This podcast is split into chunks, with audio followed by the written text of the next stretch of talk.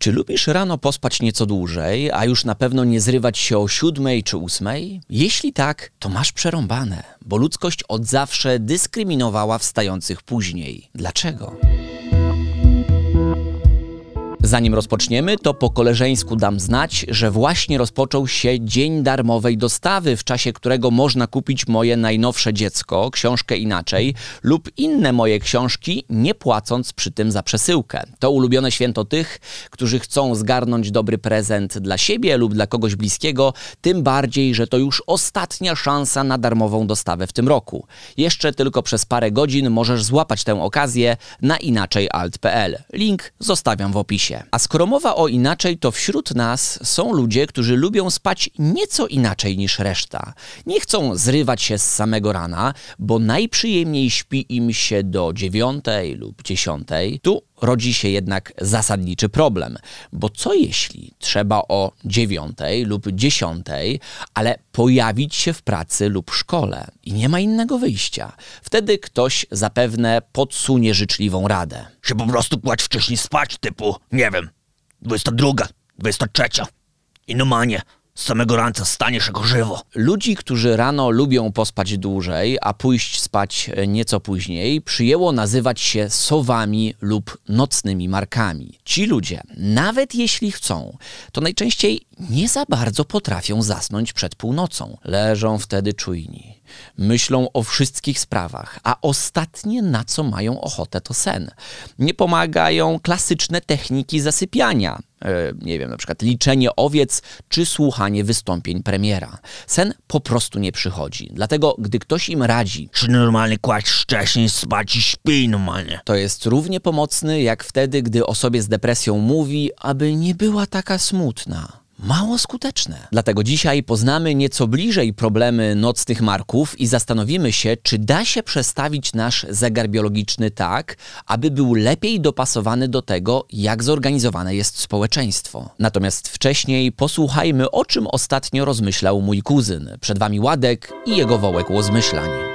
A co jeśli nocne małki, które lubią późno się położyć spać, a łano dłużej pospać, po prostu ułodziły się w złej strefie czasowej. Wow, Łodeczku, wydaje mi się, że przy okazji wymyśliłeś niesamowity lek dla takich osób. Wystarczy przeprowadzić je na na przykład Wyspy Zielonego Przylądka, gdzie wstając o polskiej dziesiątej będą zrywały się o tamtejszej ósmej rano. Brzmi świetnie, ale Gdyby się nad tym trochę głębiej zastanowić, to kto chciałby mieszkać w miejscu, gdzie temperatura rzadko spada poniżej 20 stopni, ludzie żyją skromnie, wolno i szczęśliwie, a głównym hasłem tego państwa jest no stress. Jak tak można żyć? Zacznijmy od tego, że od wieków ludzie mieli proste przekonanie, że trzeba wstawać jak najwcześniej, bo tak jest dobrze i szlachetnie. Mamy tego ślad do dzisiaj niemal w każdym europejskim języku. Anglicy mawiają, że wczesny ptaszek łapie robaka,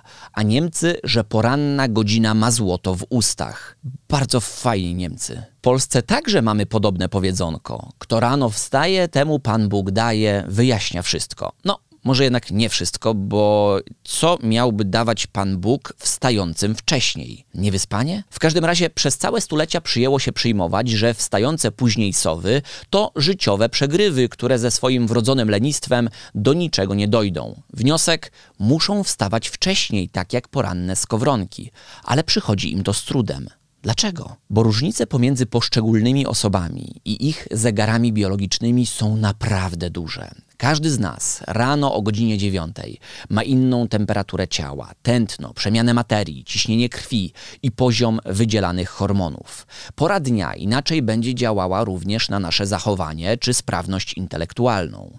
Jeśli ktoś zatem jest klasyczną sową i rano jest równie zamroczony, co europosłowie po całonocnym spotkaniu towarzyskim w Brukseli, to nie jest to jego wina, a stoi za tym twarda biologia i chemia. Problem w tym, że większość większość z nas musi wstać na określoną godzinę i pracować lub uczyć się w wyznaczonym czasie, bez oglądania się na własny zegar biologiczny. Zdaniem współczesnej nauki może być to dla nas bardzo niekorzystne i przypomina stan zmęczenia spowodowanego różnicą czasu po międzykontynentalnym locie, co z angielska zwykliśmy nazywać jetlagiem. Dlatego właśnie niektórzy naukowcy tę niezgodność naszego zegara biologicznego ze zwyczajowymi porami aktywności innych ludzi nazywają społecznym jetlagiem. W praktyce oznacza to, że w czasie porannej odprawy organizm nocnego marka może nadal produkować melatoninę, a więc hormon odpowiadający za prawidłowy sen. A my, zamiast pomyśleć o jego biologii, zafundujemy mu mądrości ludowe o lenistwie, braku zaangażowania czy nieumiejętności dopasowania się do norm panujących w społeczeństwie. Ludzie, opamiętajmy się. Chronotyp nocnych marków to gotowy przepis na męki przez całe życie, które zaczynają się dość wcześnie. Wiedzą o tym dobrze nastolatkowie, próbujący wstać na pierwszą godzinę lekcyjną do szkoły. Właśnie w okresie nastoletnim chronotyp, czyli indywidualny schemat snu, u większości osób wędruje w stronę sowiego. Zresztą przez całe życie chronotyp również będzie się nieco zmieniał, ale dla sporej części społeczeństwa zawsze pozostanie sowi. No właśnie, jak sporej? Czas na zagadkę wujka Radka. Proszę Państwa, no właśnie, ile tych nocnych mirków jest wśród nas, ludzi, stąd, ze środkowej Europy? A, około 10%. B, około 15%. C, około 20%. No ile wśród tych ludzi jest tych sów? Odpowiedź jak zawsze na końcu programu. Chronobiologia, a więc nauka zajmująca się badaniem rytmu snu, całkiem dobrze udowodniła, że na przykład z powodu wczesnych godzin, w których rozpoczynają się lekcje w szkole, dzieci o chronotypie sowy radzą sobie gorzej w systemie obowiązkowej edukacji niż rówieśnicy o odmiennym zegarze biologicznym. Dzieje się tak, pomimo że nie ma większych różnic intelektualnych pomiędzy nimi, a chociażby skowronkami. Są nawet badania, które pokazują, że sowy mogą być minimalnie inteligentniejsze od pozostałych chronotypów. Mimo tego nie mają one szansy wykazać się w szkole, a potem oczywiście w pracy, bo ta działa poza godzinami szczytu ich możliwości. Taki life. I nie mówię tego na swoją korzyść, bo sam jestem porannym skowronkiem wstającym przed siódmą rano. Dlatego długo nie rozumiałem, dlaczego tak wielu ludzi podczas porannych spotkań wygląda jak jakiś skacowany bumelant, mimo że wieczór wcześniej nie tknęło żadnych substancji psychoaktywnych. Zwyczajnie ich organizmy nie nadają się do działania rano, a wykażą się dopiero po południu lub wieczorem, kiedy zwyczajowe godziny pracy lub nauki nauki dobiegną niestety końca. Zdaniem doktora Michaela Broysa, szczyt możliwości porannych ptaszków przypada na godziny od około 9.30 do 12.00, ale dla sów to dopiero przedział między 16 a 19. Wcześniejsze próby działań na najwyższych obrotach mogą się u takich osób zakończyć kompletnym niepowodzeniem. Udowodniono to pod koniec XX wieku, kiedy okazało się, że bardziej nocny chronotyp sprzyja pojawianiu się u ludzi prokrastynacji, a więc wiecznego odkładania spraw na później. Chcesz popracować albo się trochę pouczyć, ale orientujesz się, że nagle czytasz biografię e, Diego Maradony na Wikipedii. Za moment włączasz pranie, sprawdzasz, czy coś zmieniło się w wyposażeniu lodówki od ostatniego sprawdzenia 10 minut temu, a robota jak nie szła, tak nie idzie. Pod koniec dnia zdajesz sobie sprawę, że cały dzień zleciał na głupoty i postanawiasz ze świeżymi siłami zacząć od jutra. Brzmi znajomo? Jeśli tak, jesteś typem nocnego marka, to może pomóc zabieranie się za pracę lub naukę nieco później w szczycie swoich możliwości, a nie w szczycie możliwości reszty społeczeństwa. Na pewno należy wyrzucić do kosza porady, które miałyby nauczyć nasz organizm nowego, rzekomo lepszego chronotypu, a więc porannego. Stąd też tysiące porad całych dywizji pseudokołczów, którzy sugerują, że aby odnieść sukces, trzeba wstawać o 5 rano, wyznaczyć sobie za cel posiadanie miliona złotych i idąc za ich przykładem, używać majonezu zamiast zamiast żelu do włosów.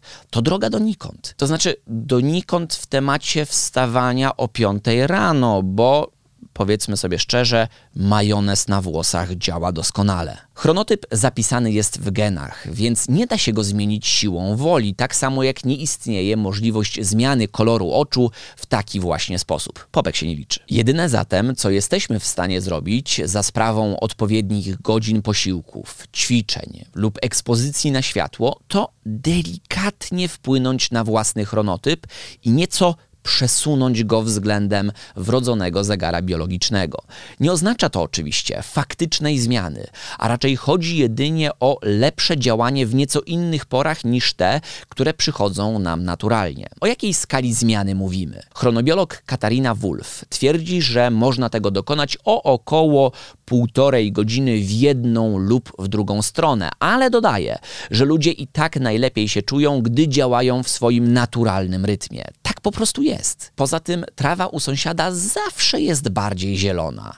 Ja sam zazdrosnym okiem patrzę na nocnych marków, którzy potrafią do późna funkcjonować. Gdy gram z kolegami w Apex Legends, to około 23 widziałbym się już raczej w łóżku niż z karabinem w dłoni, a oni się dopiero rozkręcają. Ogólne rady sugerujące, że najlepiej wstawać o godzinie 8, a do pracy zasiadać o jeszcze innej godzinie są pozbawione sensu, bo nie ma dwóch takich samych zegarów biologicznych. Poza tym e, mało kto wie, że poranne skowronki czy wieczorne sowy to nie jedyne chronotypy. Mało tego, one w sumie nie stanowią nawet połowy ludzkiej populacji.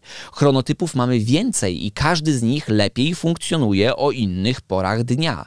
To temat, przy którym trzeba chwilę usiąść, poczytać, a potem zamienić na praktykę. Dlatego w mojej książce inaczej, gdzieś tutaj była, o tu jest, no i zdemolowałem biuro przy okazji. Tłumaczę i wyjaśniam, w jaki sposób znaleźć swój chronotyp i e, przy okazji dobrze go obsługiwać, i dzięki temu nauka czy też praca po prostu będzie szła przyjemniej. Książkę jako dobry prezent dla siebie lub dla kogoś bliskiego jeszcze przez momencik można kupić z darmową e, przesyłką kurierską na terenie Polski. To jest najlepszy moment na zakup. Można go śmiało dokonać teraz na stronie inaczejalt.pl. Zadanie na dzisiaj jest proste proste. Wpiszcie w komentarzu, o której godzinie naturalnie wstawalibyście codziennie, gdybyście nie ustawiali budzika. Jeśli słuchacie tego w formie podcastu, to po prostu o tym pomyślcie. Dziękuję za dzisiaj. Do usłyszenia następnym razem. Została nam jeszcze prawidłowa odpowiedź na zagadkę wujka Radka. Tym razem to C. Nocne marki to około 20% społeczeństwa i jest ich i tak dużo więcej niż porannych ptaszków, których jest około 15% w całej populacji. Reszta to pozostałe chronotypy, o których przeczytasz w książce inaczej.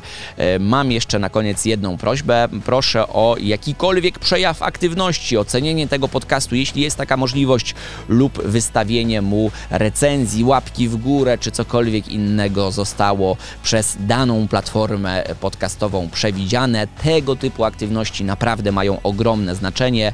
Bardzo dziękuję raz jeszcze. Do usłyszenia następnym razem.